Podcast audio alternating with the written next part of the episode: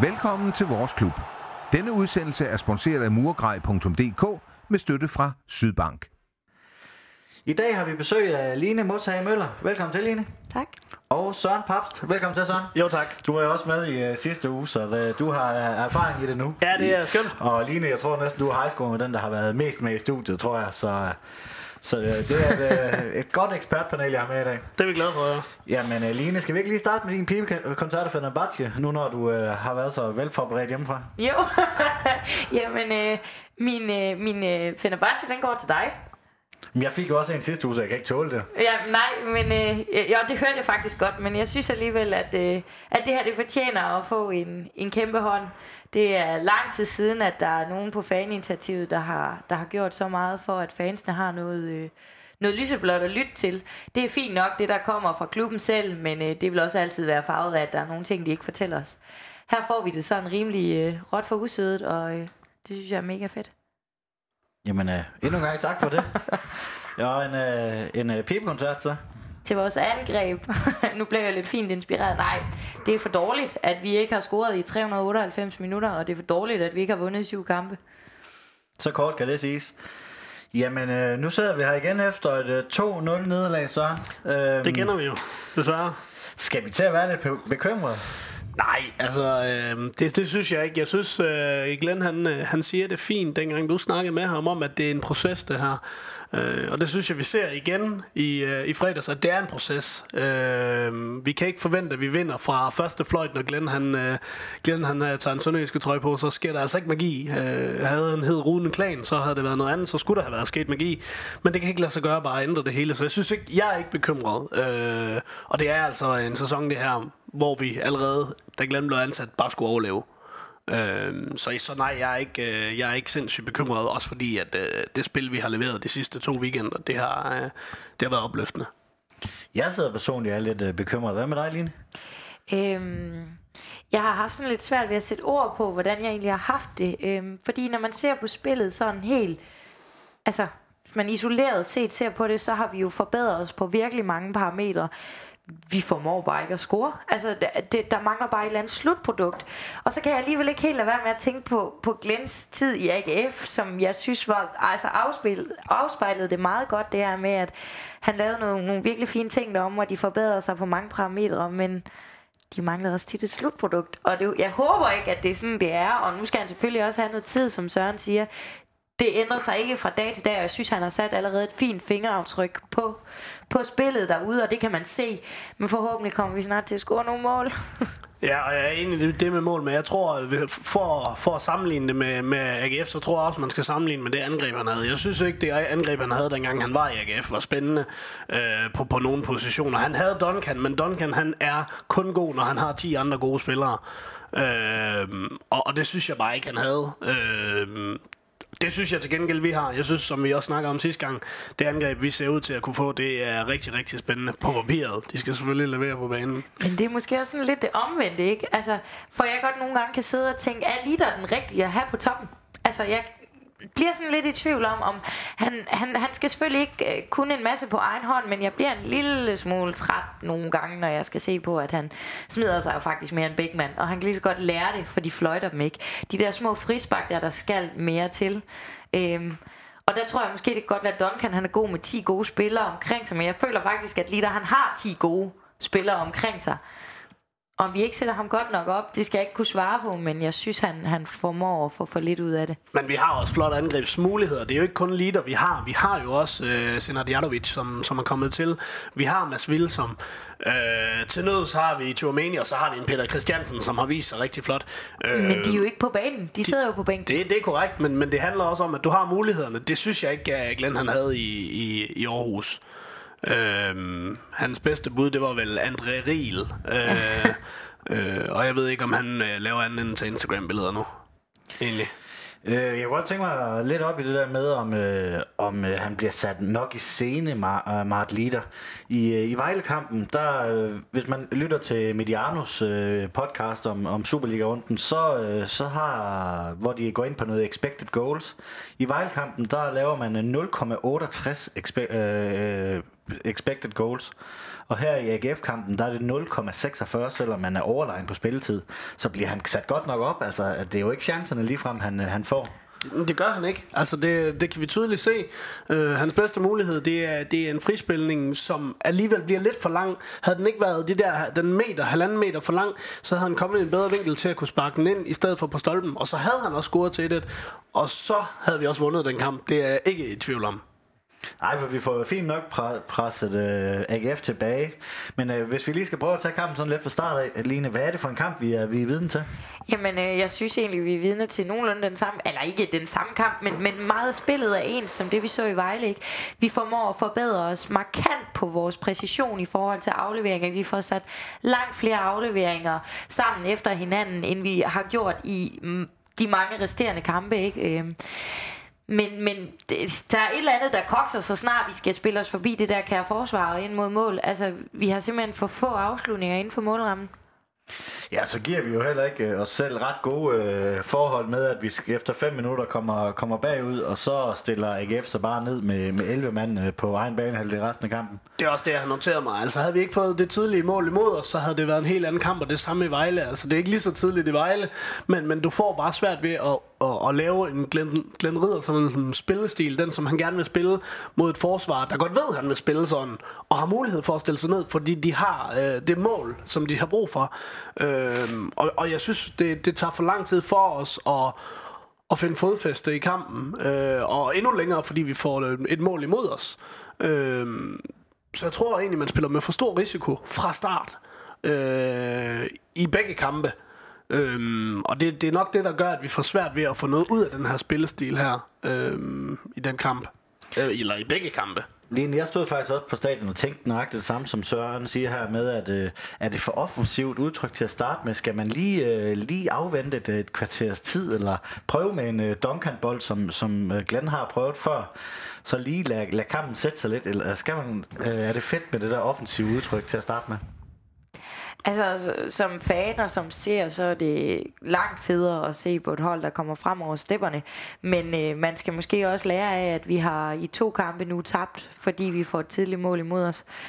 Og ikke rigtig formår at finde ud af at finde os selv, efter at vi får et mål imod os. Og vi har faktisk også svært ved at finde ud af, hvad stiller vi så op, hvis vi har et hold, både som Vejle og AGF, der faktisk stiller sig på egen banehalvdel med alle 11 mand. Så nu er det jo også 2'erne i nærmest... mest defensive hold, vi har mødt Vejle på, det er lige meget, om de er ude eller hjemme. AGF kommer til Haderslev, kommer foran og stiller sig bare tilbage, så det er også 2 rigtig kompakte, og egentlig bliver 2 rigtig svære kampe, fordi at de spiller så defensivt, de gør. Og det er egentlig der, jeg synes, det ser mest opløftende ud ved Glenn, det er, at vi skaber altså stadig godt spil mod de her hold, og vi kommer frem ikke til den sidste chance, men den sidste aflevering, det er typisk den, der mangler, og det er den, der har manglet de sidste 2 kampe, og det tror jeg har rigtig meget at gøre med, at vi har ikke noget bagrum, vi kan true i, fordi der er ikke mere bagrum at komme efter, når vi kommer bagud mod de 2 hold. Så ja, det er 2 meget defensive hold, og jeg håber og tror, at Aalborg er et hold, som er modsat dem, når vi også skal til Aalborg, at vi får noget bagrum, vi kan lege lidt i, og true lidt, og gøre vores spilstil endnu mere spændende. Vi venter lige lidt med Aalborg-kampen. Den kommer vi til i anden del af det her. Ej, men jeg glæder mig bare så meget. Line, vil du ikke lige prøve at forklare os lidt om 1-0-mål, hvordan det så ud for din plads på stadion? Jamen, min plads på stadion, den var i første halvleg en lille smule kedelig ned blandt sponsorerne. Nej, jeg sidder selvfølgelig også lidt langt derfra, så må faktisk alle indrømme så meget, for jeg har ikke set af det mål, og jeg har ikke set kampen efterfølgende. Så jeg så den på stadion, og ja, det er sgu ikke rigtig altså, sådan jeg vil sige, jeg er i øjeblikket 100% sikker på, at Rojas, han får fløjtet et frispark. Jeg tror ærligt, at dommeren han har fløjtet, fordi det virkede for mig fuldstændig åbenlyst frispark. Jeg har set den igen efterfølgende. Synes nok stadig, der er et lille frispark, fordi Rokas han når at forvente sig til, at det bliver et skub i ryggen og ikke i skuldrene højere. Så umiddelbart så synes jeg, der skulle have været frispark. Lidt samme historie som det mål i Vejle, hvor Luati han scorer, at vores returløb i den omstilling der, det halter. Og så scorer de, og ja, flot eksekveret kontra af AGF. Flot sat ind der Jens Dage, men vi gør ikke rigtig nok i den situation. Jeg var jo også 100% sikker på, at der var frispark fra Blue Jackson af, og jeg tweeter lige efter, der skriver jeg kæmpe frispark på midten. Der skriver Glenn, så han svarer så på mit stream efter kampen, der skriver han klar frispark, ingen mulighed for at spille bolden, som skal være inden for spilafstand. Så Glenn han er også i hvert fald enig med mig, at der er frispark i den situation. At vi så efterfølgende ikke, vores restforsvar og vores returløb, der er ikke godt nok, og det er vel også der, man skal arbejde allermest. Helt sikkert. Og der Glenn han har et problem. Jeg tror at i sådan en situation, at man som spiller, ligesom fan, fuldstændig sikker på, at det her frispark skal fløjtes. Fordi det er sådan, han har indledt kampen i redder, at de her skub i ryggen, det giver et frispark. Og den tror jeg faktisk, han dømmer 2 af, inden han ikke dømmer den på Rokas. Og derfor så for mig er det så underligt, at den ikke bliver fløjtet. Og Glenn han også er enig, det gør jo bare, at det forstærker det en lille smule, at det ikke bare er os fans, der sidder og tænker... Fordi at Glenn han bringer sig selv i fare i princippet ved at sige sådan noget, men når man er så sikker i sin sag, som han virker, så er det jo heller ikke helt forkert, at vi sidder og siger det her. Nej, og det er jo også det, der skaber hele kampen, fordi at efter det mål, så vil AGF, så vil de godt nok ikke ret meget. De har en stor chance med Ankersen sådan 10 minutter efter eller sådan noget, hvor han sparker frit mål igen, hvor vi også er ved at blive fanget i, hvor vores midterforsvar ikke ser så godt ud. Ja, det er desværre lidt, der vi har det tilbagevendende problem, ikke? Vi har en jeg vil vælge at kalde den en benhård stærk bagkæde, men fart er sgu ikke det, vi har mest af dernede. Altså, jeg kan godt blive sådan lidt bekymret for, om de to store midterforsvarer er lidt for tunge bag i til at kunne følge med til den spillestil, den han gerne vil føre. Det gør sgu lidt ondt i mit sønderjyske hjerte, ikke? Fordi jeg synes, at Case og Mark er indbegrebet af det, jeg synes... sønderjyske står for. Og de er nogle dygtige forsvarsspillere, men det er jo ikke hurtigheden, de lever for. Altså jeg er endnu en gang nødt til at være uenig, for jeg synes slet ikke, de er så langsomme. Ligesom sidste weekend var jeg, efter Vejlekampen, snakkede vi om det samme, om de ikke var hurtige nok. Det synes jeg ikke, det er det, der er problemet. I den der situation, vi lige nævnede med Ankersen, det er simpelthen noget af det ringeste målmandsspil, jeg har set i Milits' tid i Sønderjysk. Han vælger at hætte bolden ned i sit eget knæ, eller hvad det er, han tænker, han vil. Hopper op for at hætte ned i sit eget knæ, simpelthen, i stedet for bare stangen væk. Det skal Case og Mark ikke have skyld for. Men det er jo Kæs og Mark, der sætter ham i den situation, han skal ud efter den bold. Ja, Tobias Sarner er der ikke ret mange forsvarsspillere i Superligaen, der følger med. Uanset hvad. Han har spillet på det rigtige tidspunkt, og Milic gør det godt ved at komme ud, men jeg synes stadig ikke, han eksekverer godt nok, og... Selvfølgelig kan Mark og Case afstemme lidt bedre, men igen, det er det der med, at du har en ny spillestil. Du skal have afstemt dine defensive pligter. Hvem bakker, hvem går frem, i hvilke situationer. Og al ære respekt for Claus Nørgaard, så er det ikke noget, der virker til at have været implementeret ret meget andet, end vi bakker og bakker og bakker. Så der skal afstemmes en hel del, og det gør det selvfølgelig lidt sværere. Det gør det helt sikkert. Spillet på banen, det var jo, Line, du har nævnt det, det var jo egentlig ganske fint mellem felterne. Vi bliver ikke rigtig farlige, men hvad synes du, hvad er for en kamp, vi ligesom er vidne til? Altså, hvis vi tager mål fra, for så er Sønderjyske ret overlegne på bolden, i hvert fald resten af kampen. Jeg synes, vi får vist, at vi har en rigtig spilstærk midterbane, som jeg synes gjorde det fantastisk i den her kamp, og det synes jeg egentlig også, det gjorde mod Vejle. En af dem, som efterlod et stort indtryk på mig, det var faktisk Søren Frederiksen. Jeg synes, han gør et kanon indhop i Vejle, og jeg synes også, han gør det rigtig, rigtig godt mod AGF. Jeg synes, han får vist rigtig mange gode ting. Han er hurtig, han får også driblet. Vi har snakket lidt med det her om de får sat leader op. Det synes jeg måske ikke helt, han gør. Jeg synes ikke helt, at indlæggene var kvalificeret nok, men jeg synes, han gør det rigtig, rigtig godt på midtbanen. Og det synes jeg generelt var kendetegnet gennem hele kampen, at vi havde en utrolig stærk midtbane. Ja, for vi snakker også om Ikarni og i optakten til den her kamp, og Ikarni bliver man of the match stadion. Vi kommer ind senere, om vi er enige i det. Men han spiller også en flot kamp på den midtbane, og midtbanen ser jo egentlig ud til at fungere fint, i hvert fald den centrale del. Rømer var også mere øjenfaldende i den her gang, end han var i kamp mod Vejle. Men det var også meget det, vi snakkede om i sidste uge, det her med Søren Frederiksen ind på midtbanen, og få ham derind, og han er lidt mere boldsikker end Rojas. Rojas er meget udfordringsspiller, hvor Søren er bedre til at vende bolden retur og på tværs, og så hans første touch, det er jo bare ja, som det altid har været, ikke? Den bold, den ryger ikke ret mange centimeter væk fra foden, når den først kommer. Og sådan en spiller kan jeg egentlig rigtig godt lide at have inde på midtbanen. Han behøver ikke lave de der dybe løb og angribe og udfordre og ting og sager. Han skal kunne tage imod bolden og spille kombinationsspil inde på midten. Og der synes jeg, at Søren han pynter rigtig flot derinde. Jeg kunne godt tænke mig at vende vores dødbolde lidt, fordi at, jeg synes nu i 2 kampe i streg, der har de ikke, det virker ikke som om de sætter helt i skabet. Rokas har nogle hjørnespark. Jeg synes det er sjældent de ryger over første mand. Altså jeg synes i Vejle lagde han nogle utrolig farlige bolde. Der synes jeg han fik dem lagt lige der hvor du kan se på målmanden. Han er i tvivl om, skal jeg gå ud og bokse den her væk, eller skal jeg blive på min pind. Jeg synes til gengæld at det fejlede stort på hjemmebane, og det tror jeg faktisk også at Glenn var lidt enig i, fordi da Johan kommer ind, der tager Johan over med at eksekvere de her hjørnespark, for jeg synes, han får dem slet ikke lagt der, hvor de for alvor bliver farlige. Som du selv siger, jeg synes overhovedet ikke mod AGF, at de kom forbi første mand. Og det synes jeg, det var ikke godt nok. Det er der, vi skal prøve ind og se, om vi måske for alvor kan ryste dem eller få et mål. Ikke? Det er på de her dødebolde. Specielt mod et hold, der var så kompakte. Det er de bedste muligheder, vi får, når vi har svært ved at spille os ned i deres bagrum. Ja, altså dødboldene har jo været en stor ting i SønderjyskE, og burde stadig være det med den drøjde, vi har derinde med stærke folk over hele linjen, mere eller mindre. Men jeg tror ikke, det er, som jeg også sagde sidste uge, jeg tror ikke, det er en af de ting, der står allerøverst på ønskelisten, når vi snakker Glenn Riddersholms spillestil. Selvfølgelig skal vi udnytte dem, og selvfølgelig skal de udføres bedre.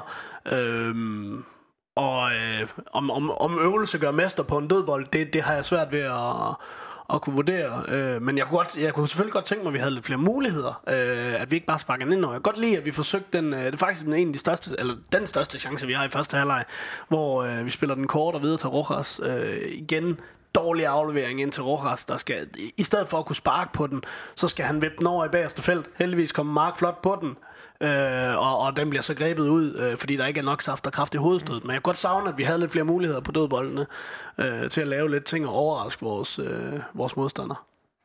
Nu synes jeg også, at AGF's målmand, de har fået en super interessant målmand i, nu kan jeg ikke huske hans navn, men Light for Liverpool, er det ikke sådan noget? Korrekt.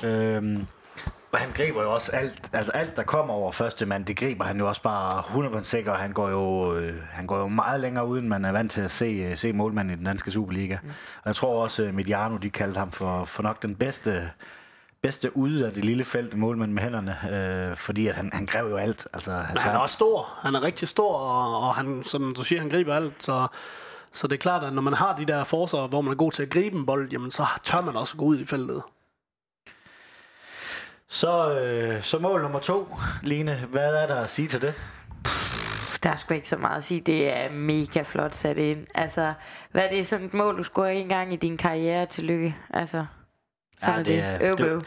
Vi blev drillet lidt på de sociale medier, for der var en kæk AGF-bane, der sagde, at vi synes ikke, at Mortensen har nogle spidskompetencer.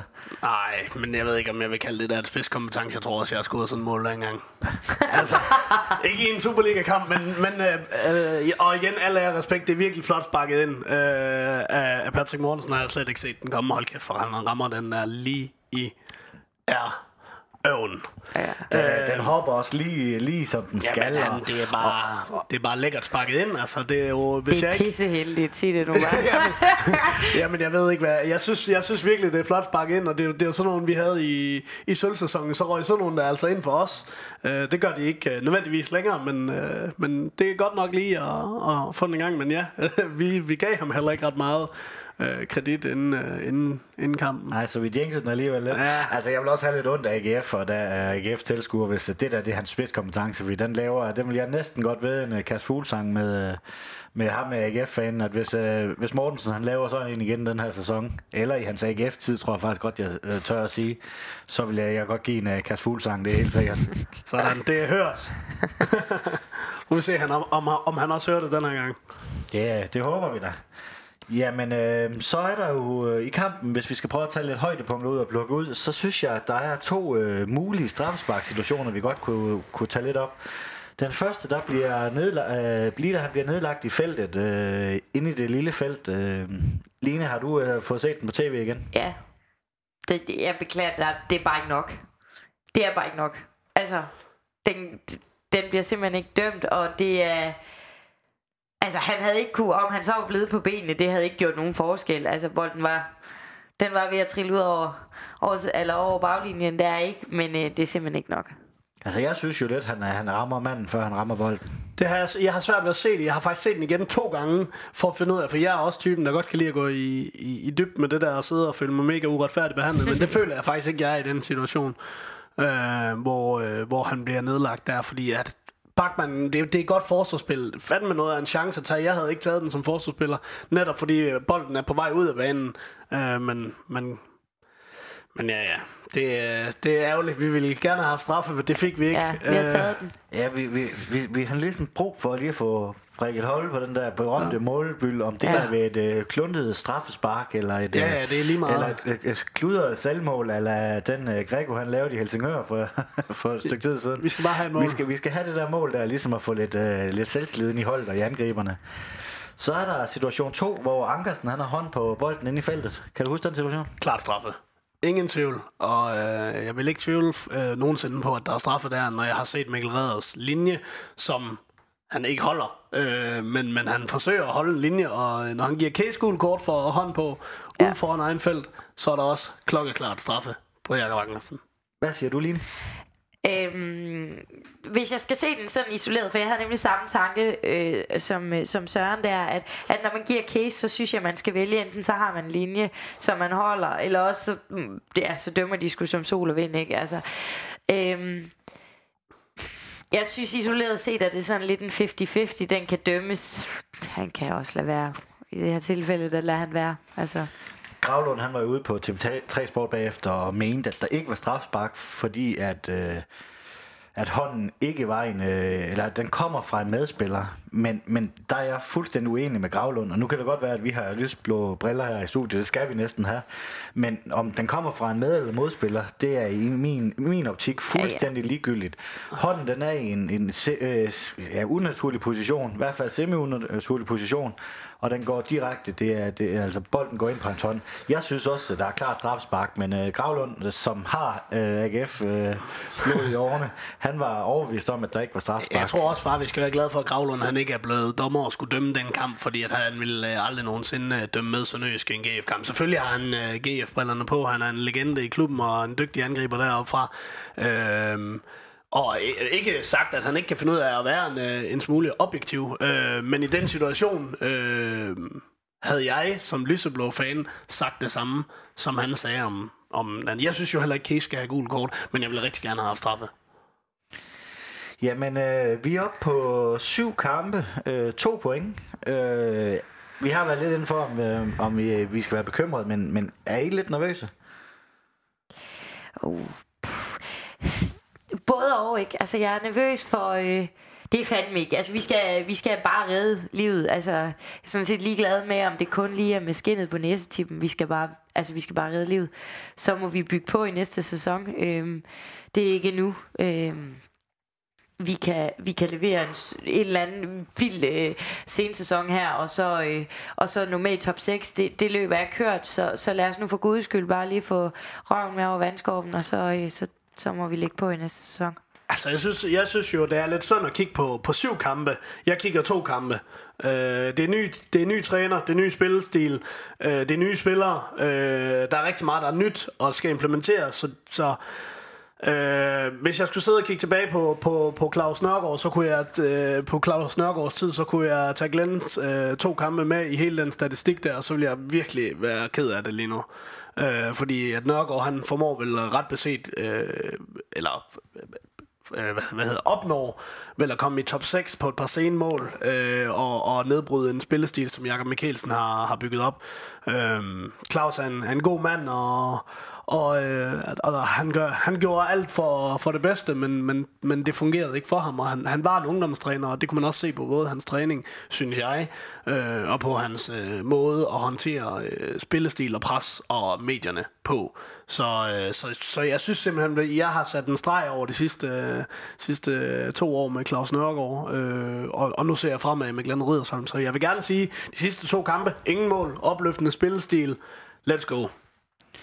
Ja, hvis jeg skal sidde her og være lidt djævelens advokat, så ja, vi har strejfet det der top 6-spil, men hvis vi tager stillingen lige nu, så er det AGF, det er OB, det er Nordsjælland, det er OB, der ligger over os, som vi skal pares med. Jeg tænker, det bliver Nordsjælland og OB, hvis vi skal tage grupperne lige nu, hvor de må vælge. Så skal vi, i gruppe med, er det Vendsyssel, mener jeg, det er.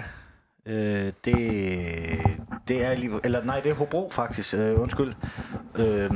Hvor de 2 sidste så skal ud i de der playoff-kampe. Vi skal implementere en ny spillestil, som er en virkelig, virkelig svær. Vores angriber har ikke rigtig selvtillid endnu. Jeg er lidt bekymret, sådan, hvis jeg skal være djævelens advokat.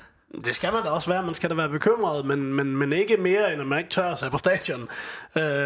Selvfølgelig skal man være bekymret, når man ligger dernede, men jeg synes ikke, man skal være så bekymret, at man begynder at råbe... Vagt i gevær. Ja, præcis. Fordi at vi behøver ikke at begynde at sparke lange bolde op efter leader allerede nu. Er det der skal til for, at vi overlever, så gør vi det. Men jeg køber også gerne en overlevelse på sidste dag, for at vi starter sæsonen op næste sæson, og bare har en spillestil, der bare siger Sparto, fordi nu er der altså bare styr på det. Så det vil jeg hellere, end at vi kæmper. Og nu i morgen så møder de på banen og sparker bolden til baglinjen hele tiden. Det interesserer mig faktisk ikke. Men du ansporer jo også selv lidt den der bekymring, ikke? Som Knude også lidt er inde på. Det her med, at det er rigtig vi har leveret nogle fine ting i de her 2 kampe. Men hvad hjælper, at vi... opnår nogle fine, eller vi har nogle, en masse boldbesiddelse, og vores afleveringsnøjagtighed, den stiger helt vildt, hvis vi for helvede ikke får puttet nogen ind i den kast dernede. Altså, det kan også godt bekymre mig.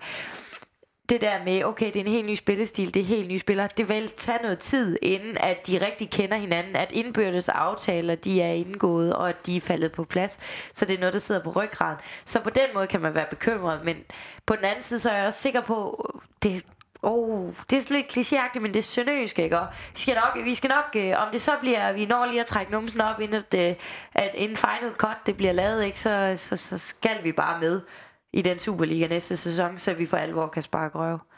Det tror jeg heller ikke noget på. Altså, jeg er også meget optimistisk på grund af Glenn.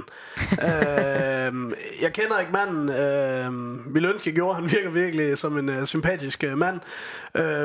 Men jeg er så sikker på, at den mand, han kan udrette ting, og er så interesseret i et projekt, at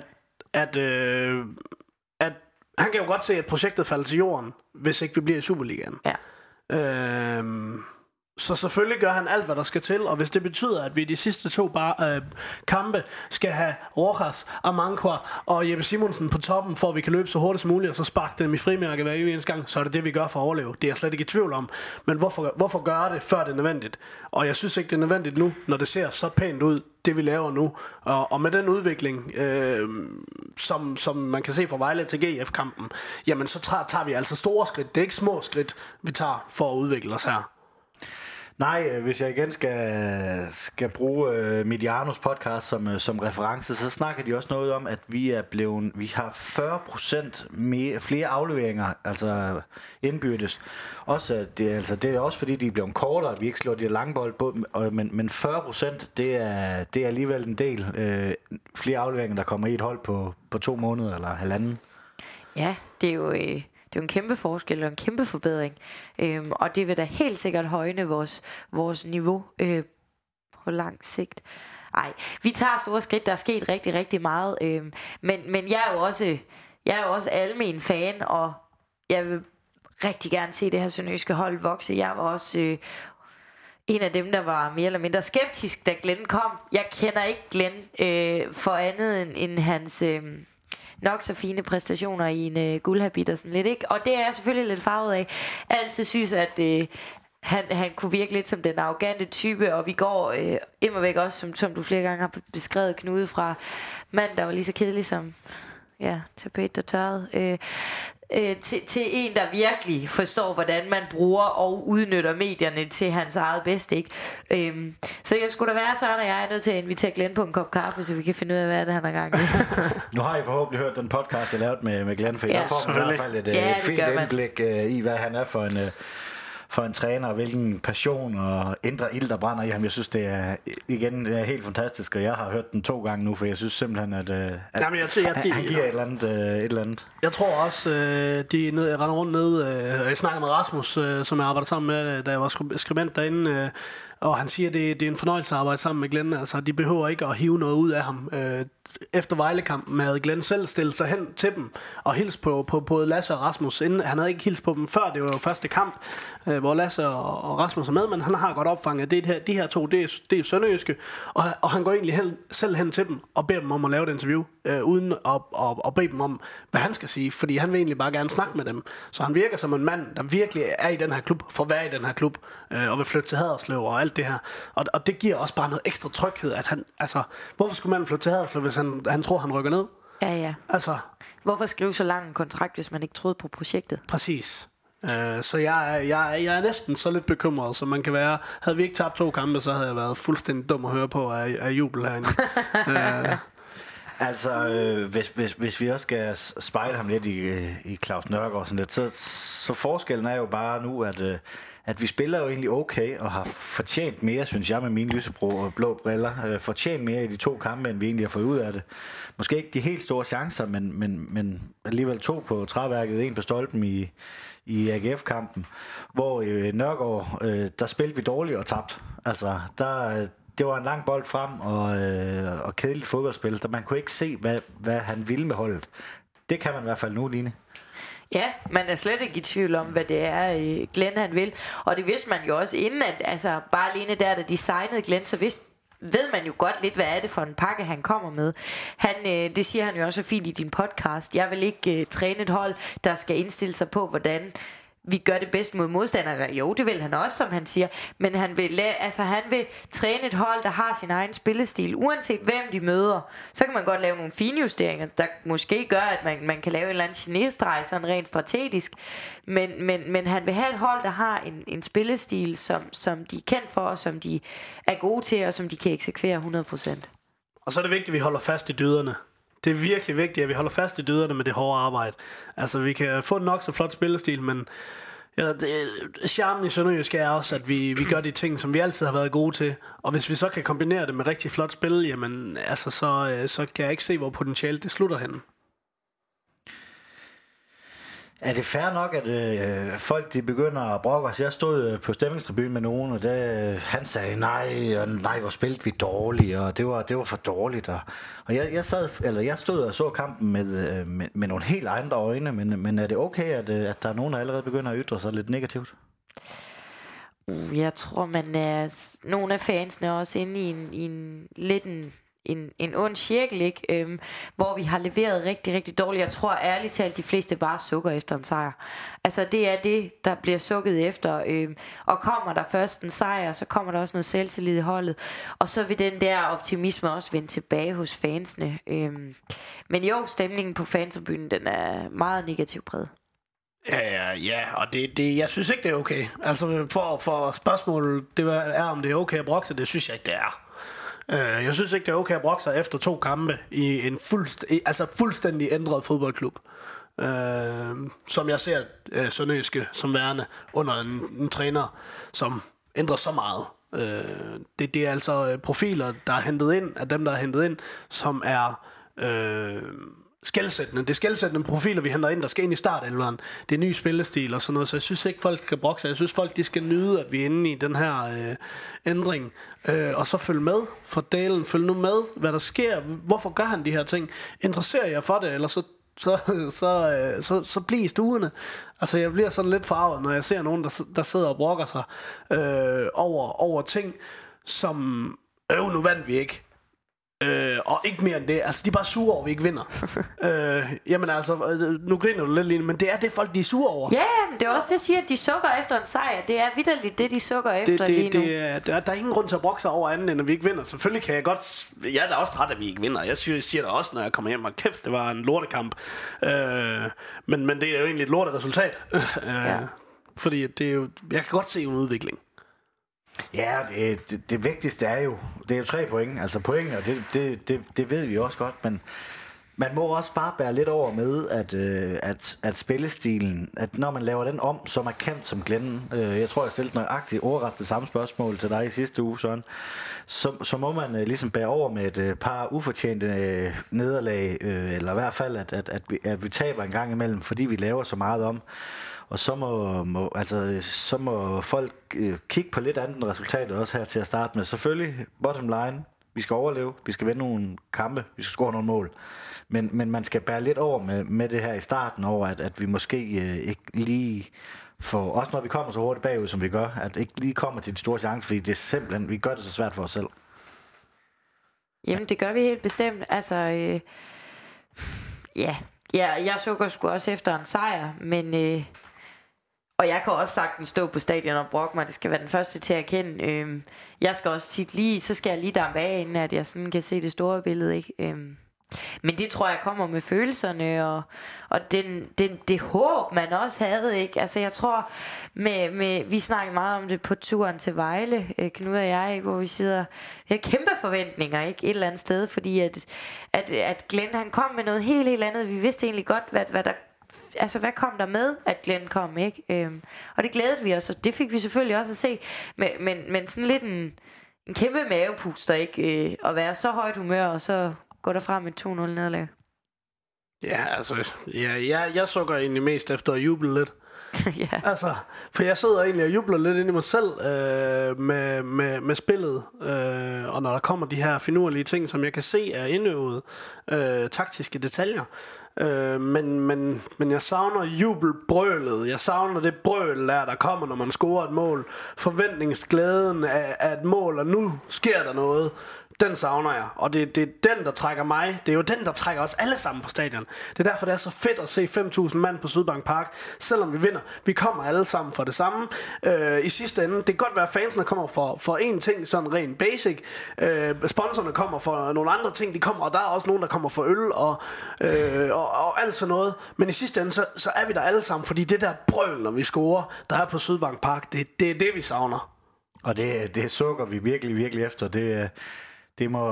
Det kommer på Aalborg Portland Park, tror jeg nok det hedder, oppe i Aalborg på fredag. Det håber jeg i hvert fald og tror på. Hvis vi skal lidt tilbage til Vejle-kampen, så Jarovic, 1,95 tror jeg han er, får 13 minutter.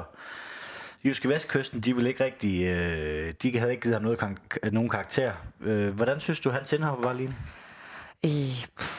Lidt anonymt, men jeg var sådan set også lidt skuffet over, at man vælger at smide en angriber ind på 1,95, og så formår man at lægge et indlæg indover. Ja, for det var faktisk mit næste spørgsmål, Søren. Synes du, man får sat ham nok i scene? Altså, du sætter en 2 meter mand ind, og så laver du et indlæg på ham på 13 minutter, hvor du i princippet har boldbesiddelsen 75 eller sådan noget i de sidste lange stykke tid af, ja. I hvert fald de der 13 minutter, der var de presset i bunden. Men det var lidt det jeg nævnte sidste uge, det der med at jeg tror ikke Glenn han afviger ret meget fra sin spillestil uanset hvad i de her kampe her. De er stadig tidligt på. Hvis han begynder at ændre nu, så bliver det febrilsk allerede. Og han skal ikke begynde at famle i blinde nu. Han skal tro på sig selv. Han skal tro på sine spillere. Han skal tro på sin spillestil. Og så er det rigtig fint, han sender Jatović ind, og jeg synes, han ser spændende ud på grund af hans fysik. Og jeg tror også, manden kan tage 2 på foden. Men jeg vil sige... Jeg tror ikke på, at vi kommer til at sparke lange bolde, ligesom vi gjorde, når vi sendte Egholm ind. Jeg tror ikke, Senad Jatović er tiltænkt, som Anders Egholm var som indhopper. Det tror jeg ikke på. Søren, jeg synes jo, altså nu snakker du om, at han ikke vil gå væk fra sin spillestil, men hvorfor sætte en 2 meter mand ind, så hvis det ikke er høje bolde i feltet, man vil bruge ham til? Fordi han er angriber. Han kan score mål. Altså, Anders Egholm var ikke angriber, og alle er respekt for Anders Egholm, så kunne han ikke bruges til andet op i det angreb. Det kan Senad Jatović forhåbentlig, går jeg ud fra. Og nu er der lige tjekket ind på min telefon, og han faktisk også har scoret 2 mål i en reservekamp i dag. Uden at vide om det er på hovedet eller ej, så kan han jo score mål. Det viser han i en reserveholdskamp. 13 minutter på banen er ikke nok til at vise om han er Anders Egholm, eller om han er eller om han er Rubin Okocha. Det er svært at vide efter 13 minutter. Så jeg synes ikke, at det er forkert, at vi ikke sparker lange bolde på ham, for jeg ved ikke, om han kan alt muligt andet lækkert endnu. På de sociale medier, der har også været lidt snak om det bare var en version 2 af Mitrovic. Ej, det er sgu for tidligt, og det er sgu for billig en baggrund at udtale sig på 13 minutter. Altså, nu giv lige manden en chance. Vi aner jo vitterligt ikke, hvad han kan. Vi har set ham i 13 minutter, som sagt. Ja, jeg tænker heller ikke, han har været ude i kontrakt og kommer til på en forskerordning. Jeg tænker heller ikke, han er så hamrende dyr her i truppen. Han er 21 år.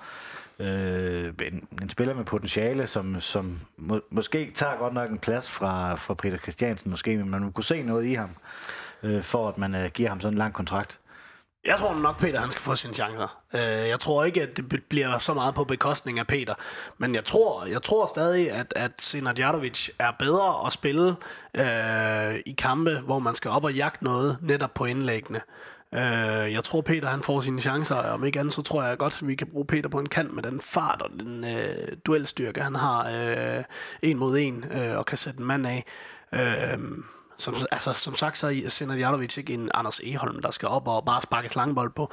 Men uanset hvordan man vender og drejer det, så er det altså sjovere at have ham op foran, når man er bagud, end der er lille Peter Christiansen. Fordi der er lidt x-faktor, og lidt som man ikke, er lidt mere, man ikke kan regne med ved Senad Jatović, tror jeg. Jeg lagde mig også mærke til, da jeg så bænken i dag. Det er også en udmærket indikator for, hvordan Glenn han vil spille. Han har 2 defensive spillere på bænken og 4 offensive. Det er vel også en ret god indikator. Ja da, helt sikkert. Og det tror jeg da egentlig også, at det var, hvad man kunne forvente. At det var sådan, at det billede, det ville komme til at se ud. Og også fedt. Altså, nu har vi kigget 2 år på noget, der var så defensivt, som det nok bliver, ikke? Så lad os da få pokker se lidt af det andet også. En man of the match, vi har været inde på, Ikarni, han blev valgt. Er det også ham, du ville vælge, hvis du skulle vælge en? Nej, Ikarni kan rigtig mange ting, og han, jeg synes ikke, han hæver sit niveau fra Vejle-kamp. Han har en afslutning udefra i den her kamp, og jeg synes, han er rigtig god. Det er slet ikke det. Men jeg synes, en mand, som skal have den fra min side af, det er en, som jeg skældte lidt ud på efter Vejle-kampen. Det er Jeppe Simonsen, som får styr på de ting. Det er som om, jeg ved ikke, om han har hørt podcasten, men de ting, som vi sagde til, sad og snakkede om, som han manglede i Vejle-kampen, det var der altså bare styr på. De defensive pligter overholdt. Der kom altså ikke noget igennem over fra Jakob Ankersen. Jeg tror ikke, Jakob Ankersen når at få et indlæg i kampen, fordi at Jeppe, han er simpelthen... Eller, nej, undskyld, ikke Jakob Ankersen. Kasper Lunding, som jeg i øvrigt også sad og sagde, det var ham, der godt kunne blive spændende for AGF, blev fuldstændig lukket ned af Jeppe Simonsen derovre, og han tager også dueller fremadrettet. God i kombinationsspil, kommer rigtig godt med frem, og har masser af energi, så det er min man of the match. Line, hvem har du? Jamen, jeg har rost Søren Frederiksen tidligere, og vi stod og talte om det på stadion, og snakkede meget om, at Ikarni var et bud, men det var Søren Frederiksen også. Og det var egentlig de 2 spillere, jeg stod og vaklede lidt imellem. Og det tror jeg gjorde, fordi at midtbanen gjorde så stort indtryk på mig, som jeg synes, den gjorde mod AGF. Men havde jeg skulle bestemme, så havde jeg nok valgt Søren Frederiksen, fordi jeg synes, han var all-round knaldhamrende dygtig i den kamp. Så tager jeg din fra sidste uge. Jeg har godt tænkt mig at fremhæve Marcel Rømer igen. Jeg synes, det jeg synes, han manglede i Vejle-kampen, det synes jeg, man så igen her i AGF-kampen, hvor han fik nok lidt mere plads til at løbe på. Jeg synes, han var meget... Man så meget fremtrædende i hans præstation i forhold til Vejle-kampen. Ja, det ved jeg ikke. Altså, jeg synes jo altid, Marcel, han spiller godt, efter han er kommet... Efter Girard han smuttede, så er Marcel jo blevet fast på det hold der, og jeg vil næsten våge påstå, at han er første mand på holdkortet. Så jeg synes altid, at han spiller godt. Jeg lagde mere mærke til ham i Vejle-kampen, men jeg gjorde ikke GF-kampen. Men det var nok, fordi jeg sad og blev lidt småforelsket i sådan, som Jeppe, han turde og spille fodbold. Jeg tror også, vi har rost Marcel Rømer rigtig mange gange. Altså, det er vist ikke nogen hemmelighed, at Knud og jeg synes, han er en dygtig fodboldspiller, og er glad for at se ham i en lysblå t-shirt. Så har jeg i hvert fald ikke lyttet til min tidligere podcast, for jeg roser ham næsten hver gang, jeg kom til det. Ja, lige præcis. Til gengæld, så var jeg en lille smule skuffet over Gardenman, som jeg ellers så synes er garant for... fantastiske indsatser altid, men det virkede som om, at alt hvad han rørte ved i AGF-kampen, det endte bare ud i fiasko. Det var fuldstændig ligegyldigt, hvad han forsøgte sig med, så var det bare det fungerede bare ikke for ham i den kamp. Jeg kunne godt lige tænke mig at vende Mpendi Ikarni. Det er vist noget med, at Mpendi, det er hans mors navn, og det vil han egentlig gerne kaldes. Men er det ikke noget, kan du huske det? Eller? Jeg ved det faktisk ikke. Jeg har ikke sat mig ind i det. Nej. Han var ikke rigtig så snaksalig, dengang jeg var der. Fordi han kunne ikke rigtig så meget andet end fransk. Klubben startede med at kalde ham Ikarni, og det hænger ligesom ved. Men så vidt jeg har hørt, så vil han gerne kaldes Mpendi, fordi det er hans mors efternavn, eller noget i den dur. Men det der Ikarni, det er vi lidt svært ved at slippe, når vi først har fået det ind. Jeg kalder ham bare Victor. Så er der ikke nogen ko på isen. Jeg kunne godt lige tænke mig at snakke lidt om ham, for han har jo lavet 2 gode præstationer. Han var rigtig god i Vejle-kampen og blev kåret af fans, eller stadion til man of the match. Kunne han være fremtiden på den der 6. position, og måske endda allerede skubbe Simling ud, når han er tilbage fra den skade? Den er svær, ikke? Mpendi gør det, som du siger, rigtig, rigtig godt i AGF-kampen. Det, jeg synes, Simling han leverer, når han er der, det er den der ro. Der er sådan en eller anden helt fuldstændig lidt retro landsholdsspiller over Simling, så snart han er på den midtbane. Jeg synes, Simling har igen den her ro til at få fordelt boldene en lille smule bedre, hvor Mpendi stadigvæk er rigtig ung. Jeg tror, Mpendi har et kæmpe potentiale, og det skal selvfølgelig udvikles. Men om han helt skubber en i Simling af pinden, det tror jeg ikke helt på. Altså, jeg har det sådan lidt, at jeg ser Simling som, præcis som du nævner det, at han er god til at få ro på og alt det her. Jeg synes bare, vi har haft rigelig ro på. Jeg synes ikke, vi skal have mere ro på. Jeg synes, vi skal mere fremad. Vi skal have nogle flere sætte bolden lidt mere på spil. Og der tror jeg altså, at Victor han er mere en Glenn-spiller. Fordi han er hurtigere. Han løber mere. Når du har en spiller, der både er hurtigere og løber mere, så skaber det noget mere plads til de andre spillere. Fordi at så er der altså en bevægelig enhed mere i den her organisation. Og det er simpelthen ikke sindssygt bevægelig længere. Og det tror jeg vil gavne os rigtig meget, hvis Victor han tager den plads der. Også på sigt, som det er. Det er et projekt, det her. Så på sigt er ikke dumt at sige, når vi snakker Glenn Riddersholm og Sønderjyske lige nu. For der er rigtig mange ting, der skal ses på sigt. Og der tror jeg, at Victor er den mest spændende at se på sigt. Og nu stopper jeg med at sige det.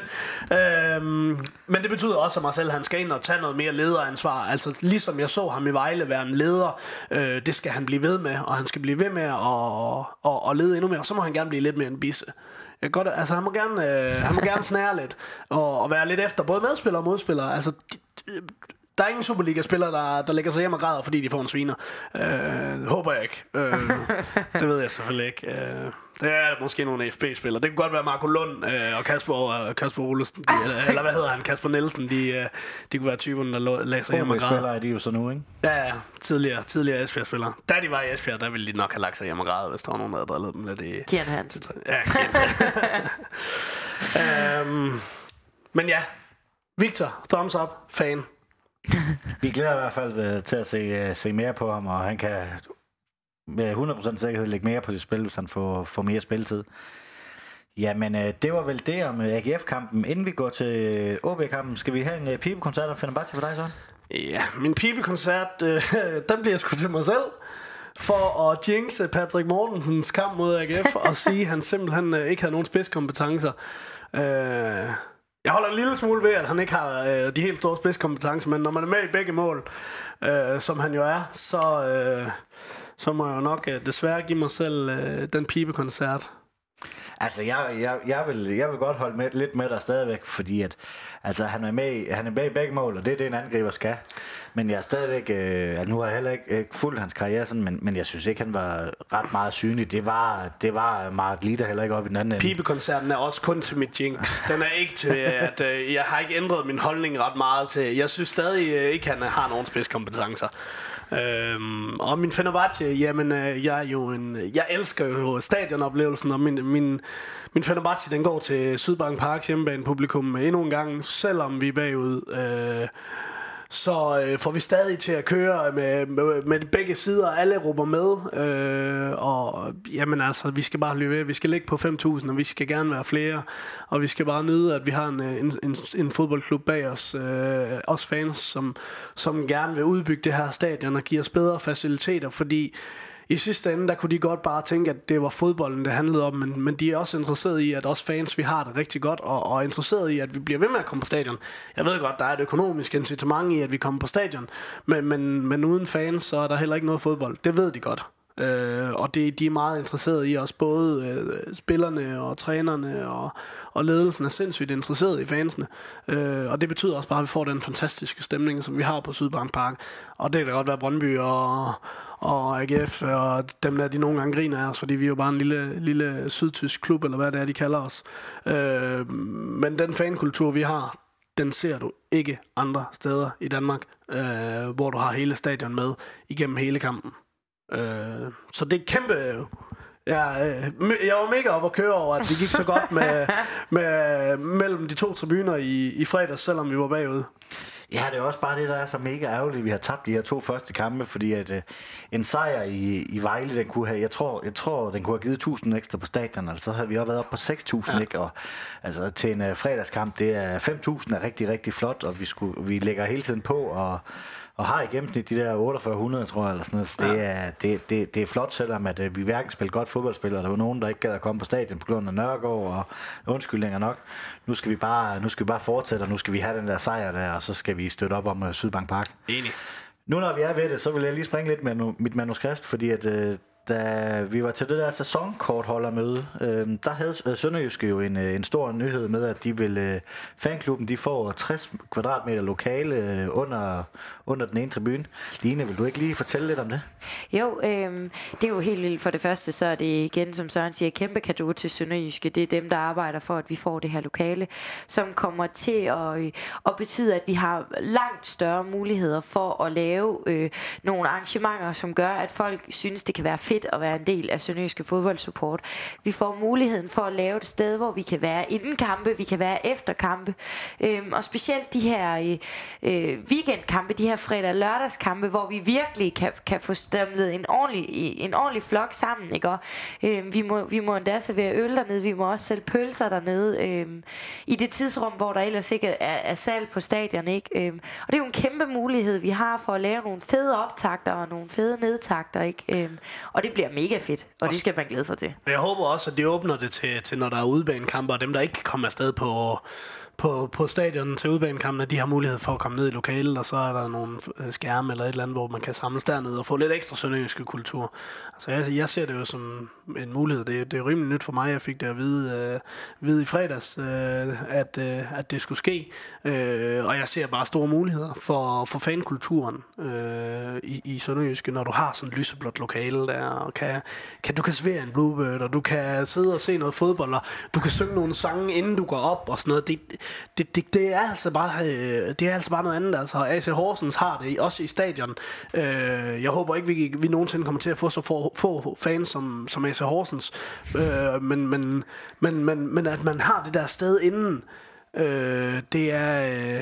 det betyder mere end folk lige går og tror, og det betyder også, at dem som er lidt tvivlere om dem, der er lige på vippen til, om de skal op og lege med op ved stemningstribunen, de bliver trukket lidt mere mænd, og de kan komme ind til noget stemning inden.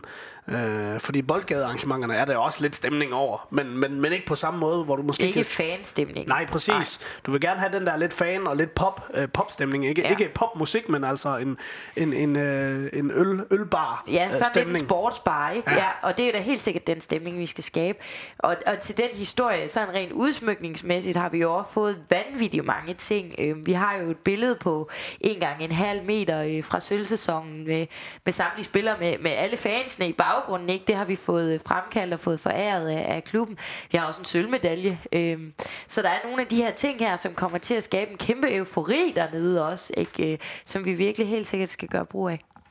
Jeg glæder mig i hvert fald også til, at du kan komme ud og altså boldgaden, der der, de laver et fantastisk stykke arbejde, men det er jo Niels og så en gæst, der snakker. Du kan ikke rigtig stå og snakke fodbold, fordi det er så højt dernede. Jeg glæder mig jo også, hvis der er nogen, der glæder, så kan jeg godt lide at snakke fodbold. Og jeg glæder mig jo til, at vi kan komme ind og møde med nogle medfans og snakke med dem også, og måske lave nogle arrangementer dernede også fra vores klub, hvor vi kan komme ned og mærke stemningen og få folk med, der ikke lige, som du også siger, der ikke lige ved om de kender måske ikke rigtig nogen, vil ikke med på en udbanetur, men kom ned og snak noget fodbold. Find mig dernede, jeg har med fuldskægget, så find mig og kom hen og snak noget fodbold. Find mig, jeg er også nem at finde. Line, hun er den kønne pige, der står i bare. så det er... Jeg forestiller mig, at jeg nok bliver ham den fulde, der står i hjørnet, hvis jeg alligevel har fri. Jeg skal nok give den gas, det lover jeg. Så det glæder jeg mig i hvert fald rigtig meget til. Er der nogen tidshorisont, hvornår det er indvielsesklar? Og de regner jo med at udvidelsen af tribunen der fra vores sektion er nu og hen mod det er færdigt her i løbet af sommeren, og i slutningen af det her år vil de gerne være færdige. Næste år ved den her tidspunkt skulle hele stadion være lukket. Jeg synes jeg hørte marts skulle det være færdigt med at støbe. Ja, med at støve. Altså ja, det hele ja. Sådan, at det simpelthen står... Altså der skal jo ikke ret meget mere til. Nej. Jeg må ærligt indrømme, at jeg ikke er klar over sådan lige, hvornår vi kan være indvielsesklar. Men det skal jeg helt sikkert nok sørge for, at du får en dato. Følg med ind på Sønderjyske Fodbold Supports Facebook. Der kan vi i hvert fald få nogle informationer om det. Jamen, vi skal jo til Aalborg på fredag. Line, vil du ikke lave reklame for fanklubben nu, når vi er i gang? Jo, man skal helt sikkert tage med bussen. Lige indtil videre er vi kun en stor bus. Lad os da se, om vi ikke kunne blive to. Det kunne da være sjovt. Vi kører fra Vojens af 14.45 og 15.15 fra Haderslev. Det er tidligt, men det er en fredagskamp, hvor vi skal langt. Men tag med, der er god stemning, og det er hyggeligt. Det er for alle. Og lige en lille fodnote historie til en af mine udbaneture. Jeg har jo, inden jeg startede med at være skribent ved Sønderjyske, der var jeg jo også menig-fan, eller hvad man skal kalde det, og elskede at tage med på de her udbaneture. Jeg har sågar taget en tur til Brøndby. Vi ender med at tabe kampen, men trommeslageren, han var ikke mødt op. Der var ikke nogen til at spille trommen den dag, og jeg blev vurderet til at være den fuldeste. Så jeg endte med at stå og spille trommer over i Brøndby, velvidende, at jeg slet ikke havde noget rytme tilbage efter rigtig mange øl. Det kan virkelig være nogle sjove ture, det der, uanset om man er fodboldtosse, eller om man bare godt kan lide en god stemning. Man får jo nogle helt anderledes kammeratskaber. Vi var også en gruppe for, det ville være 10 år siden, der 15 år siden, er det vel nærmest, der tog på alle de der udebaneture. Og i Aalborg, der fandt vi ud af, at vi skulle hedde Osvald Ultra, kan jeg huske, fordi de solgte Osvald-isen. Og det kom så til at hedde Organized Supporters Who Are Loud and Dedicated, stod det så for. Og så hed vi Ultra, fordi vi var ikke Ultras. Vi blev upopulære ved Viborgs og FCK og Brøndbys Ultras, fordi vi lavede et billede, hvor vi alle sammen stod med vores banner og vinkede, men vi var ikke maskeret. Vi var ultras, så vi skulle være maskeret, for man må ikke vide, hvem vi er. Der blev vi upopulære på diverse fanforumer, fordi at vi var jo ikke rigtig ultras, og det var heller aldrig nogensinde meningen. Nej, men hvad er det for en hvad tror du, det bliver for en kamp, Line? Jeg tror, at vi kommer til at se nogenlunde det samme billede som spillemæssigt, spillestilsmæssigt, men jeg tror Aalborg er et hold, som hvis vi for guds skyld 7-9-13 siger det ikke får et tidligt mål imod os, får vi et større bagrum at spille i, fordi Aalborg også gerne vil frem, og det håber jeg bliver vores chance til for alvor at få spillet i det her bagrum, for guds skyld få puttet en kasse ind.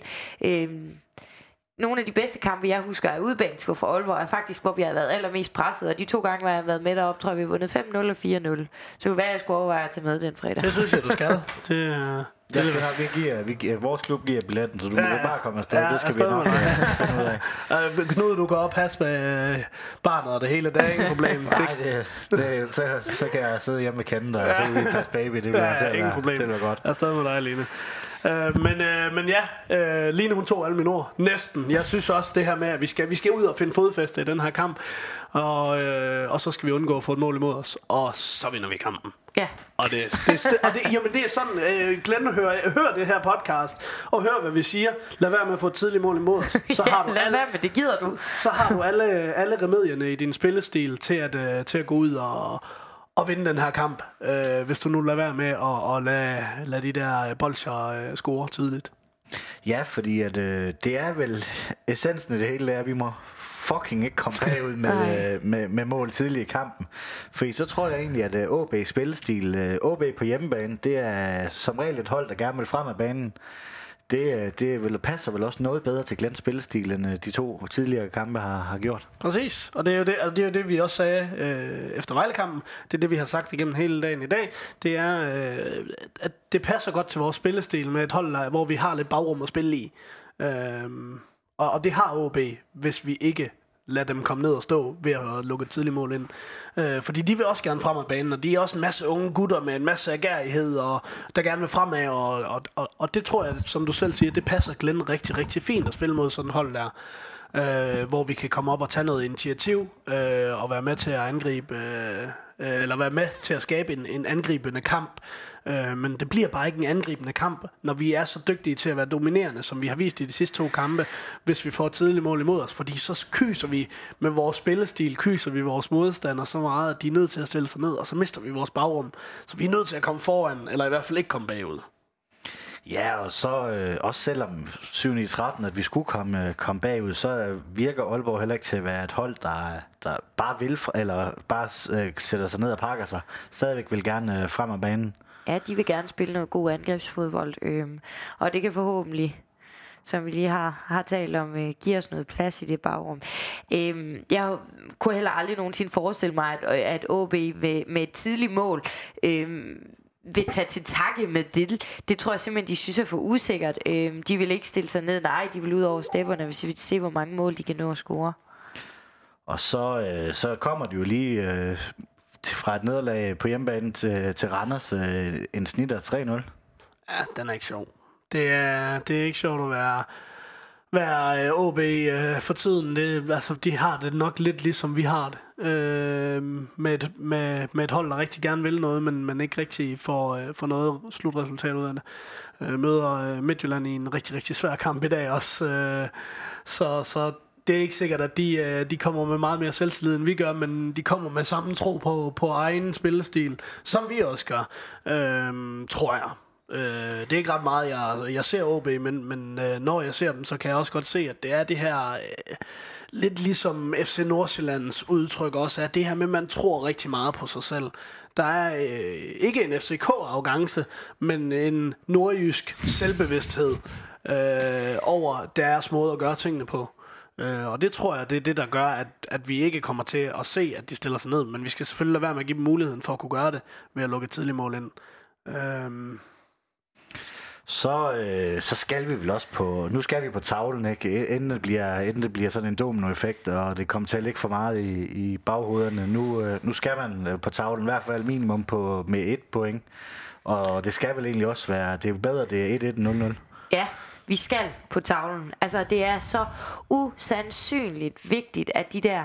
Og gerne... Altså, det er sådan set lige meget, hvem der scorer, men absolut helst en angriber. Lad os nu for guds skyld få skudt noget selvtillid i de der angriber.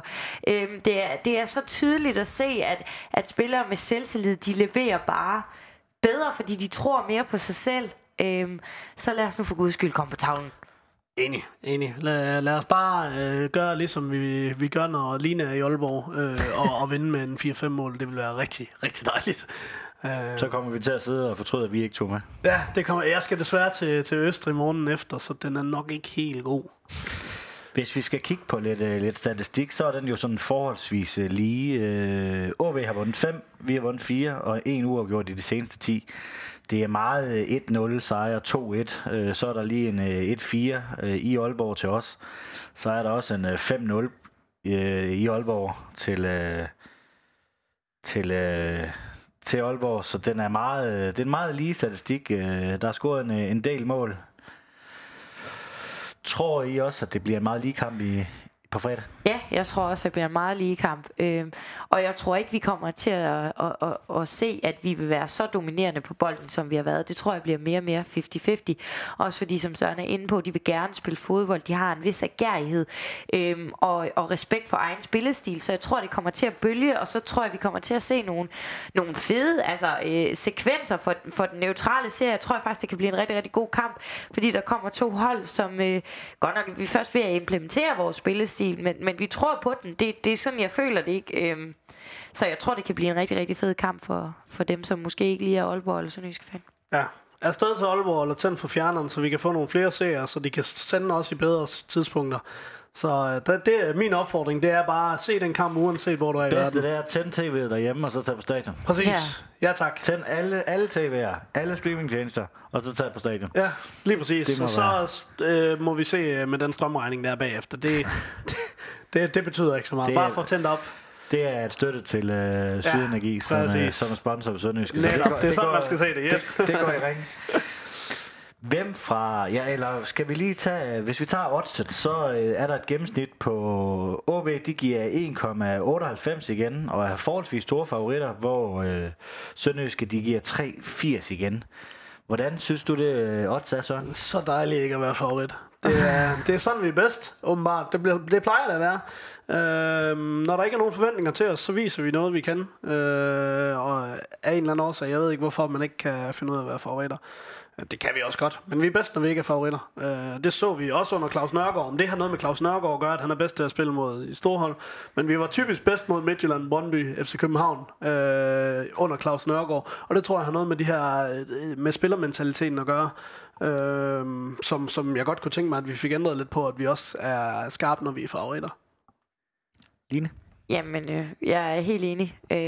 Det er rart for en gang skyld ikke at være favoritter. Af en eller anden underlig årsag har vi aldrig kunne finde ud af at være favoritter. Og jeg ved altid ikke helt hvorfor. Om det bare er noget, vi som fans bilder os selv lidt ind, eller om der rent faktisk er et eller andet sådan underbevidsthed der. Nej, vi skal derop, og nu skal vi på tavlen. Vi skal vinde den kamp. Altså, svært er det ikke. Der er ikke så meget raffel om. Et bud på en startopstilling. Case, han er ude med karantæne, ja. Så der bliver i hvert fald lavet om i forhold til de to seneste kampe. Søren, hvis du skal komme med bagkæden. Jeppe skal selvfølgelig starte inden, og jeg synes, han skal starte på venstre bak, som han har gjort indtil nu. Og så synes jeg, vi skal have Mark P. og Garde inde i midterforsvaret, og så synes jeg, uden at vide, hvilken forfatning han er i, så synes jeg, vi skal prøve at have Ramon ind. Jeg ved ikke, om han træner med, og jeg ved ikke, om han gør det godt. Muligheden er selvfølgelig også for, at man rykker endnu mere rundt. Måske endda spiller man en tremandsbagkæde, hvad ved jeg. Det tror jeg nu ikke, Glenn han kommer til at gøre. Alternativt, nu ved jeg ikke, hvor Marfeldt han er blevet klar endnu, men ellers så er det jo Jeppe over på højre, og så Marfeldt på venstre. Og så midtbanen kan jeg ikke se, hvorfor vi skulle ændre noget. Jeg synes, det fungerede fremragende med Søren, Marcel og Mpendi derinde. Og så... ja, altså Rokas og Mankwa. Jeg sad og håbede lidt på, at Mankwa starter ind mod GF, men må jeg lige indrømme, at jeg håber lidt på, at Gregor han kommer ind igen. Fordi han har noget mere drøjde mod de her vævre unge OB-spillere. Så jeg tror på Rojas og Gregor på de to kanter. Og så Lida på toppen. Line, hvis du skal følge op på den. Ja, jeg ved heller ikke, hvor langt Xiao han er fra en eventuel startopstilling. Ellers så tænker jeg også, at han kan komme i spil. Men jeg er helt enig med dig, at jeg er også sikker på, at vi kommer til at se Gardenman inde på en af de der midtstopperpositioner, for det er det, han også kan. Og det gør han også ret godt, når vi har set ham derinde. Jeg ved ikke, om jeg godt kunne være tilhænger af, at man måske prøvede at give Mart lidt en tid på bænken. Jeg er ikke fan af ham lige for tiden, det må jeg ærligt indrømme. Hvilket alternativ vil du have ind? Ja, det ved jeg sgu ikke. Om jeg er til 195 cm høj kæmpe, der kan måske, som jeg overhovedet ikke ved, løbe om hjørner eller lave nogle filurlige ting med de her unge forsvarsspillere, eller generelt bare et ungt OB-hold. Ja, men ellers er jeg meget enig med dig, at jeg kan absolut heller ikke se nogen grund til at ændre på midtbanen. Der har vi haft fantastisk godt styr på både Vejle og AGF og været absolut mest dominerende på den midtbane. Så jeg kan heller ikke se nogen grund til... Jeg håber, at vi ser... både Mpendi, Frederiksen og Rømer derinde igen. Så er det lidt ligesom du siger, det kan være kanterne, han måske kan ligge og lege lidt med Glenn, alt efter hvad han tænker. Hvad tænker du med Amanco og Greco-situationen? Altså, yeah. Jeg er lidt nysgerrig, fordi jeg sidder sådan og tænker lidt med Greco, og har også skældt ham ud faktisk begge gange. Jeg har været med de sidste to gange i podcast og skældt ham lidt ud for sit niveau. Men er lidt spændt på, hvad andre de sådan... Jeg synes, Greco kan være en rigtig, rigtig svær størrelse at finde ud af. Jeg synes, han kan komme ind, og så kan han jo levere nogle præstationer, hvor man tænker, at han er vanvittigt dygtig. Og det er jeg slet ikke i tvivl om, han er. Men når han rammer sit bundniveau, så er det bare virkelig, virkelig lavt. Mm. Altså, og så ser vi ham overhovedet ikke i en hel kamp. Amankwa synes jeg gjorde det godt i Vejlekampen, og synes faktisk egentlig han fik vist sig selv rigtig rigtig fint frem. Om jeg synes at han måske skal have chancen fra start, det ved jeg faktisk ikke. Jeg lader bare mærke til, at både Amankwa og Rokas, de trak rigtig tæt ind mod leader, når vi kom og omstillede. Det var nærmest som om, vi spillede en 3-5-3, eller en 2-5-3, når vi gik offensivt, fordi så skubbede Garde og Jeppe så højt op, og så kom Amankwa og Rokas ind. Men så skal vi vel virkelig være stærke i kombinationsspil. Så jeg tænker bare, at man ikke skulle have Greco ind der til at give noget drøjde, i stedet for Amankwa. Jeg synes du mangler noget ved Gartman. Jeg elsker Gartman, men jeg synes, han mangler noget i sin dybdeløb på banen. Der glæder jeg mig til at se ham ind i midterforsvaret. Det tror jeg altså, han er rigtig, rigtig god til. Og så vil jeg gerne have Jeppe over på den bak, fordi at Jeppe, han kan gå baglinjen og lave de der cutback-afleveringer, hvor der lige pludselig, hvor vi har tre mand, der nærmest skal sparke den ind. Ja, netop. Hvor så Leader, han tager løbet ind i feltet og tager noget opmærksomhed. De der cutbacks-afleveringer, det synes jeg er dem, vi mangler, fordi Jeppe Simonsen, han, det gør han ikke fra venstre, fordi han er højre banen, så han bliver nødt til at trække tilbage i banen. Det gør det nemt, og det gør det altså nemt for ham, eller for forsvarsspillerne, der kommer op, når han er vendt eller højrebenet. Ja, selvfølgelig. Så jeg kunne godt tænke mig at se ham over på en højre bak, for at se om, og så det kunne de der cutbacks. Så kunne jeg også godt tænke mig at se Rojas på den centrale igen, på bekostning af Søren Frederiksen. Jeg synes, han virker bedre derinde, især også når vi kommer til at spille mod et hold, der ikke står så dybt. Det er korrekt, det er jeg enig i. Hvor han kommer til at få noget mere plads og kan lave sit småspil med sine kanter. Schau, han var jo på bænken, så måske at han er klar til til en startplads. Schau, der får man lidt af det samme, som man gør med Gartman i højre side. Han er heller ikke 100% dybdeløberen. Han er også naturlig midtstopper. Så du kommer til at mangle lidt der. Og det kan jo også ske, at det er ham, der ryger dig ind, og så Jeppe stadig på venstre og Garde på højre bak. Det kan sagtens være. Jeg tror bare, den har jeg sværere ved at se. Ja, det har jeg også, men det er jo selvfølgelig en mulighed. Ja, helt bestemt. Ja, men, ja. Men det er svært, og det er også en ny træner, vi kender ham ikke, altså ved Claus Nørgaard, ved Mikkelsen efter nogle gange, Søndergaard, vi kunne sådan nogenlunde sjuste os til, fordi vi vidste, hvem der fik karantæne, vi vidste, hvordan han byttede rundt. Ja, så havde vi ikke lige så stærk en trup i bredden, som vi har nu. Det bliver i hvert fald spændende. Hvad siger du egentlig til at give Lider en pause måske, og så en Peter Christiansen kunne være spændende, synes jeg, at se. Og man har niveauet til det. Det er jo kun kampe og kamptræning, der kan vise, at man har det. Altså, jeg spiller jo rigtig meget fodboldmand, ja. Og når jeg spiller fodboldmand, ja, så elsker jeg at give de unge chancen, fordi at man føler, man får noget andet. Og det føler jeg også, man gør ved Peter Christiansen. Man får altså en, der går ind for... Han spiller ikke for kun at vinde. Han spiller ikke kun for at score mål. Han spiller for at skabe sig en karriere. Og det gør han med alt, hvad han har. De chancer, han tager, eller får, dem skal han tage. Fordi hvis han tager de chancer, så har han en karriere foran sig. Tager han ikke de chancer, så har han ikke nogen karriere foran sig. Det er desværre nogle gange så sort-hvidt fodbold der. Mit bedste eksempel er Marcus Rashford i Manchester United. Havde han ikke taget den chance, da han kom ind mod FC Midtjylland i en Europa League-kamp, hvor han ender med at score 2 mål, så havde han ikke startet ind mod i kampen bagefter mod Arsenal. Så var det Will Keane, der havde startet ind i stedet for. Og så havde han heller ikke scoret 2 mål mod Arsenal. Så han skal tage de chancer, fordi det er det, der gør karrieren. Jeg tror ikke, Rashford havde været nogen speciel fodboldspiller lige nu, hvis ikke han havde scoret den kamp mod Midtjylland. Det tror jeg virkelig ikke. Interessant. Jamen, og det er det, jeg synes, der er så spændende ved de her unge spillere, at de spiller for deres karriere. De spiller altså ikke kun for den ene kamp. Et bud på kampens resultat? Vi vinder 3-0. Line er evig optimist. Jamen, det er også. Og hvis vi vinder, så vinder vi også til 0, for det er vi nødt til. Medmindre vi kommer foran, selvfølgelig. Men jeg tror på en 2-0'er. Hvem fra Aalborg, nu springer jeg lidt i min skrift, jeg fik lige sprunget noget over.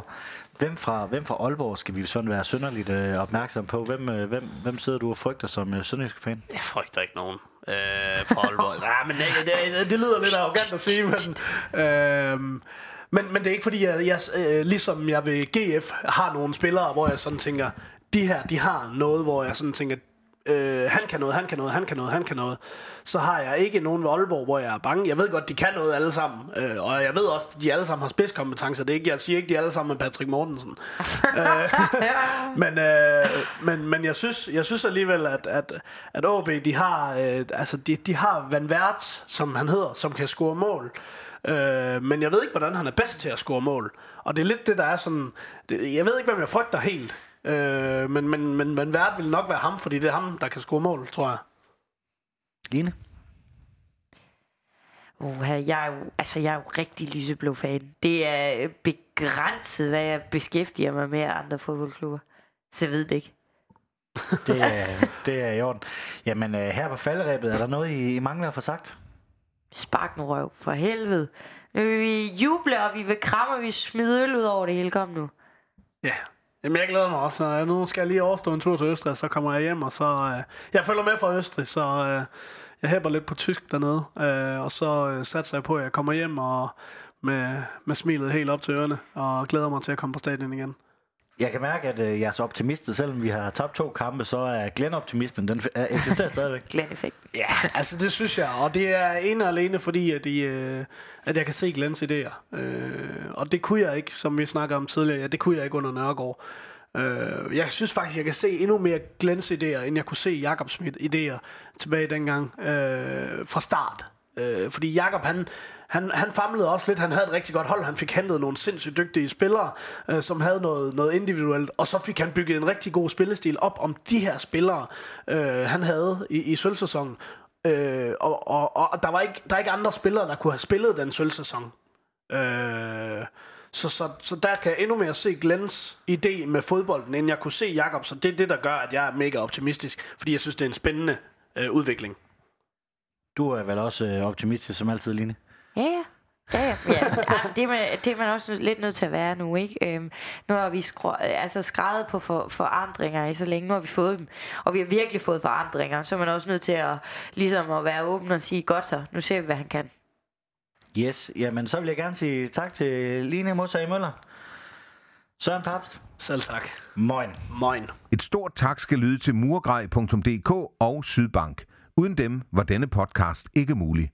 Støt os på MobilePay, box 25631, 25631. Et kæmpe tak skal også lyde til dig, som lytter med.